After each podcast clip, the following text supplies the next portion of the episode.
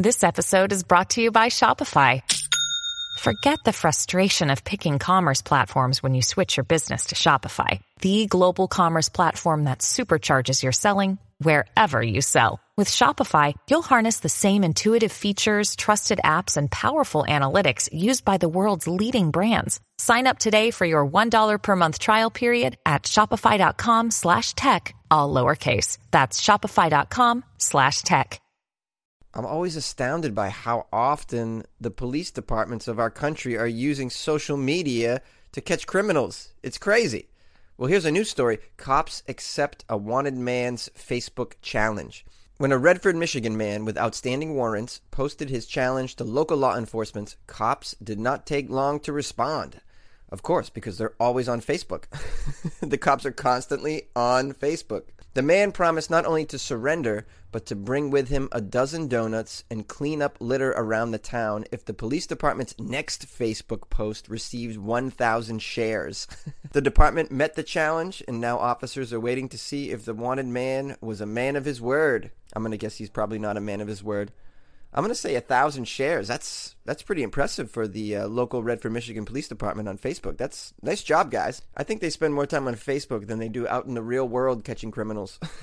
so to be on the safe side, the police made him the object of their installment of Wanted Wednesday.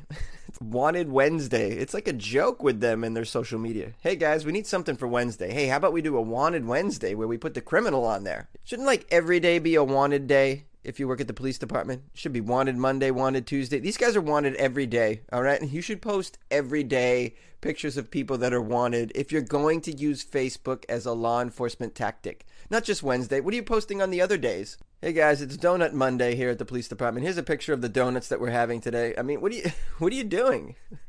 guys, I hope you're enjoying your weekend. Please favorite my station, write a comment, give me a call, share, give me a like. Do we even have likes? No, we have applause breaks. Give me an applause break. This is Jonesy with Weird AF News.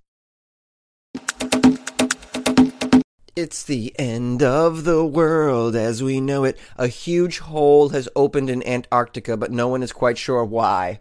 Oh, there's a nightmare of a headline right there, and it makes me think of really the end of the world as we know it. A huge hole has opened up in Antarctica, and well, scientists aren't really sure what it's doing there. Comforting. The discovery is said to be as large as the state of Maine and bigger than the Netherlands. That's a big hole. That's a big ass hole. Bigger than Maine. Maine is huge. In September, it was 60,000 square miles, but at its biggest, it was 80,000 square miles. The opening is called a polynya, and this particular hole is the largest seen in the Weddell Sea since the 1970s when it was five times larger. Wait a minute, wait a minute. This thing was five times larger back in the 70s? What is it? It's going in and out? This hole's getting bigger, smaller, bigger, smaller. How? It was found by the Southern Ocean Carbon and Climate Observations and Modeling Group at Princeton University in Washington, and they are not alarmed because apparently it was bigger in the 70s. The region is essentially ice free and may be the result of natural climate changes. However, its formation is not really understood. Mounting expeditions here is very difficult too, but scientists hope that robotic floats could tell us more. You want to know what a robotic float is? Well, you guys are probably wondering. Well, I'll tell you what a robotic float is. It's a small submersible object, like a mini submarine. I'm sure a few of you own those. The biggest issue at the moment surrounding the giant hole the size of Maine is what role climate change played in the appearance of this Apollinaria.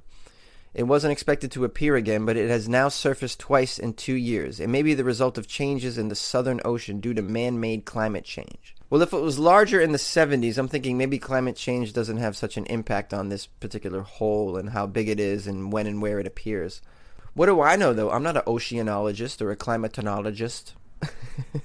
Those don't even exist, do they? I don't even know. I made it up. Someone named Celine Hauser from the University of Gothenburg in Sweden said, Oh, we really don't know what's going on. We don't have enough observations of the Southern Ocean yet. The Apollinaria is expected to continue releasing heat and sinking water until the warm spring air brings it to a halt. Until then, it will continue to be studied in earnest to learn more about this enigmatic phenomena. The next step is we're going to see zombies crawling out of this hole.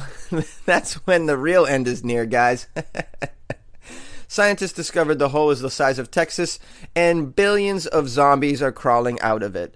Have a great day.